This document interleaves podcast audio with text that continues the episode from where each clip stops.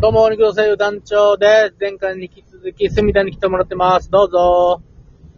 はい、どうも、お邪魔します、んだでーす。あー、いえいえ、まあ、前回に引き続きね、ちょっと隅田が来てもらってるんで、映画の話したいなと思ってるんですけれども、はい。今回はですね、前回はあの、隅田にね、おぬぬめのアクション映画聞いたんですが、はい。今回は、ちょっと、弾肉ラズベリー映画ということで、なるほど。はい、まあ、ラジーショー、まあ、いわゆる、なんていうかな、まあ、向こうのジョークでね、アメコーのジョークで、今年で一番なんかひどかった映画を、みたいな、アカデミーうのん逆みたいなのをやってるんですよね。ありますね。はい。まあ、それの感じで、ちょっと我々の歴代で、これはやばかった映画、逆に見てほしいぐらいやばかった映画。ほんまにやばいと見てほしくないやん。うん。確かに。ね、ラズベリーってそういうことだと思うの。もう見てこれってなっちゃう感じの映画。あの、ある意味だから愛してると言っていい。うん。はい。そんな映画をちょっと、おすすめしたいなと思ってまして、はい。まあ私がちょっとおすすめする、えー、ラズベリー賞。団長ラズベリー賞としましては、えー私がね、隅田くんに委託をおすすめした結果、隅田くんから LINE で時間を返してくださいと返ってきた名作。はい。グレイ。なるほど。知ってる人いるかなでもグレイ案外、ちょっと名作風な感じで出てたりするからな。本当に誰が言ってんのあの、じゃあ、日本人って、あの俳優好きやん。あ、リアム・ニーソンね。うんリアム・ニーソンすごい好きやん、日本人って。いや確かに。セガールとリー・ニーソン大好きやろなんか日本人って。いや、まず、当時の僕も、やっぱりリアム・ニーソンだから見たってのはありますからね。まあまあまあ、スターやからね。やっぱり。やっぱ当時96時間で、 96時間は名作でしたから。いや、あれは面白かっあの、私も96時間を経て、リアム・ニーソン主演、しかもなんかちょっとかっこいいのよ、グレイっていう映画で、なんかその生きるか死ぬかみたいな感じのジャケやったんよ。た。いや、もうめちゃくちゃ面白そうなのよこ。れはちょっとこう、アクション対策の匂いがするぜ、みたいな。まあ、あらま、あらすじを言うと、こう、なんていうの、狩人。ロシアの冬の中の狩人、狩人隊みたいな奴らが、ちょっと飛行機で遭難しちゃうのよね。簡単に言うと。そうですね。うんその雪の中で遭難したら、その、狼が山ほど出てきて、その狼との戦うというか、狼から逃げ切るか、みたいな、さ、なんかその、サバイバルアクションみたいな。うん。その仲間が一人一人こう、狼に食われたりして死んでいくのをこう、どう立ち向かうか、みたいな感じないジャケットを見るに。もう面白そうや今聞いても。ところがもう、ビッグ、まあ、見てくれとしか言いようないけどな。なんうか、ーん。ちょっとネタバレないけど、冒頭いきなり、主人公のリアム・ニーソン演じる男が、銃をこう、口に当てて自殺しようとするとこから始まるみたいな。確かにね。一度、ちょっと、なんか、背景とした、ね、しそうそう死を。なんか、その多分、しかも劇中明るみにならへんけど、どうやら娘とかなんか家族とバラバラになってるか、死んだかみたいな感じなんよ、なんか。なんか、な、うん、確かそうなんですなね。んか離婚し影たをの背負ってる男が、なぜか自殺しようとしてでもやめる。でも鉄砲を持って、飛行機乗り、なんかいっぱい狩人とか乗り込んでるとかバーって行ってると、つ飛落する。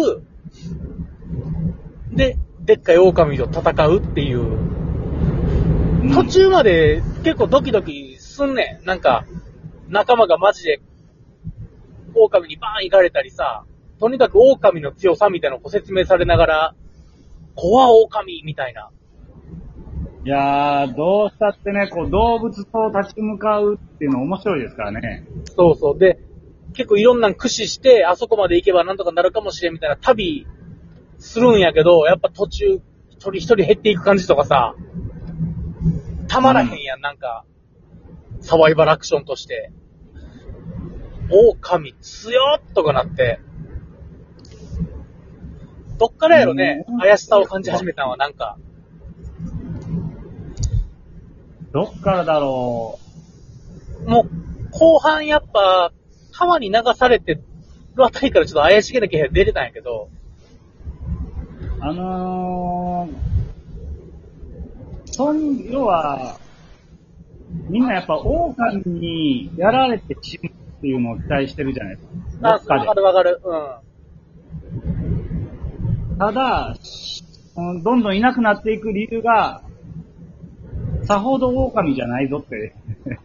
そうなんや、なって高くいるところかあるんらです失敗して落ちるとか、そうなんですよ。なんか、狼は見たいんですよ。ただただ人間がみヒューマンエラーで死んでいくのを見るっていう謎の時間があるもんな。いや、あるんやろうけど、もちろん。で、あのー伝説のエンドを見てほしいねん な何これってなる。いやー、あの、えっとね、あーちょっとエンディング、あれね、野暮ですから、最後まで見てほしいですけど。あれ、なんか海外の映画って、うん。エンディング、まあ日本もそうかもしれないですけど、何本も撮るんですよ。あーはいはいはいはい。よくあの、ねえ DVD 特典とかあるもんね。こっち版のラストとか。そうそう、あんのよ、やっぱり。で、指示された側を見せるんです。うん。あれは、でもあのラスト一本ですよ。そうなんですよ。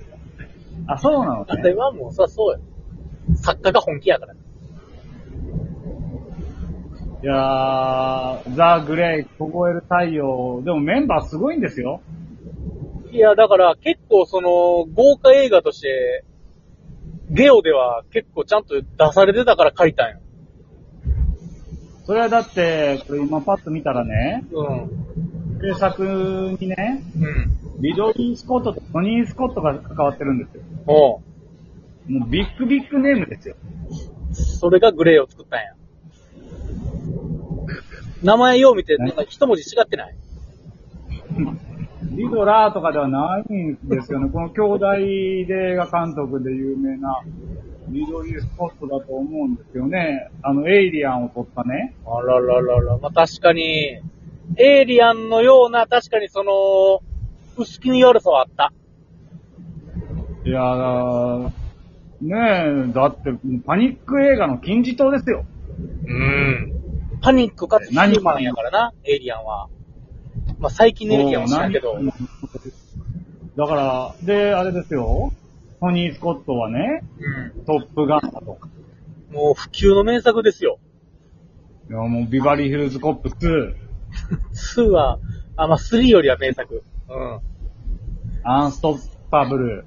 アンストッパブルってなんかわからんわ。いや、ビバリーヒルズコップ2やったら確かに、グレー取ったもわかるかもしれんな。うんい。や、まあ、 3兄貴が、うん。リドリーがいるんで、でもね。エイリアンがいるから。エイリアン、エイリアン、ブレードランナーと続けて撮ってるリドリー・スコットですよ、あの、あアーニバら。あらら。ル。とんでもない男なんですよ。確かにそれがグレーよ。おかしいな。えだから、僕なんて生半可映画好きやからさ、うん。そこらもこう感じちゃうわけや。名作の気配ってなるわけや。いや、もちろん、ね、あ、リドリー・スコット関わってるなら、まあ、ね、見れるもんであろう。まあ、金もかかってるやろうしな。いや、あの撮影、すごい大変やと思いますよ。確かなに。んて言っても、雪山で遭難してますからね、もうずっと全編。うん、結構その、CG とかじゃなくて多分現地で撮ってるだろうシーンがいっぱいあったからな。あれはお金もかかってるし、労力もすごいかかってるやろうから。なんか、こっから盛り上がる、こっから盛り上がる、こっから、あれってなって終わるからな、あの映画。その、こっから盛り上がるとこだけをずっと前振りされて、ファッと終わっていくっていう、フラストレーションだけ溜まるっていう映画やからさ。なんかね、そうなんです見てるうちにね、どんどん興味なくなっていくんよな。その前振りがさ、そしてこの後、こんなことになるとは俺たちは思ってなかったんだみたいなのをずっと聞かされてる感じでさ、あれってなってくるんだよ。もう見してよ、そこってなって。うーん。いや、でまもあ、もうそんなスーパースターが、ね、こぞって作ってるザ・グレイ、ぜひとも見てほしいですけれども。うん、なんかもしかしたら僕らが何かをこう、ミスリードしてるというか、なるほど。可能性だってありますよ。だって、、俺らが間違って見てしまってるってことうん、なんかこう、ねえ、もしかしたらすごい、こう、伏線があって、それをちょっと見忘れてるという。ああ、大事なあの一言を忘れてるから。いやこう、ながらで見るぐらいの映画かなっていう感じもするじゃないですか、内容的には。まあね。まあまあ、アクションですから。うん、アクションなんて流れで見るって何倍と俺は思ってるけども。いや、そうでしょうう。ん。だからそのながら作業中に、すごい大事な、この、今評価を見るとね、うん。あの、批評家には、金がね、好評でありって書いてるんですよ、ウィキペディアそう、に。ただ、そうなってんのよ。でもそれ嘘やと思ってんの、俺。ウィキペディア、ちょっと、それ、批評家の顔見て、頭に旗とか刺さってないなんか、ぐるぐるほっぺで。アホが批評家じゃない。そんな旗棒なやつなんか なぁ。いやー、でも、だからこそ見てほしい。隅田ラズベリーはあるんですか僕はだから、映画館で見た、って言ってるともう10分なんで、そろそ ろ。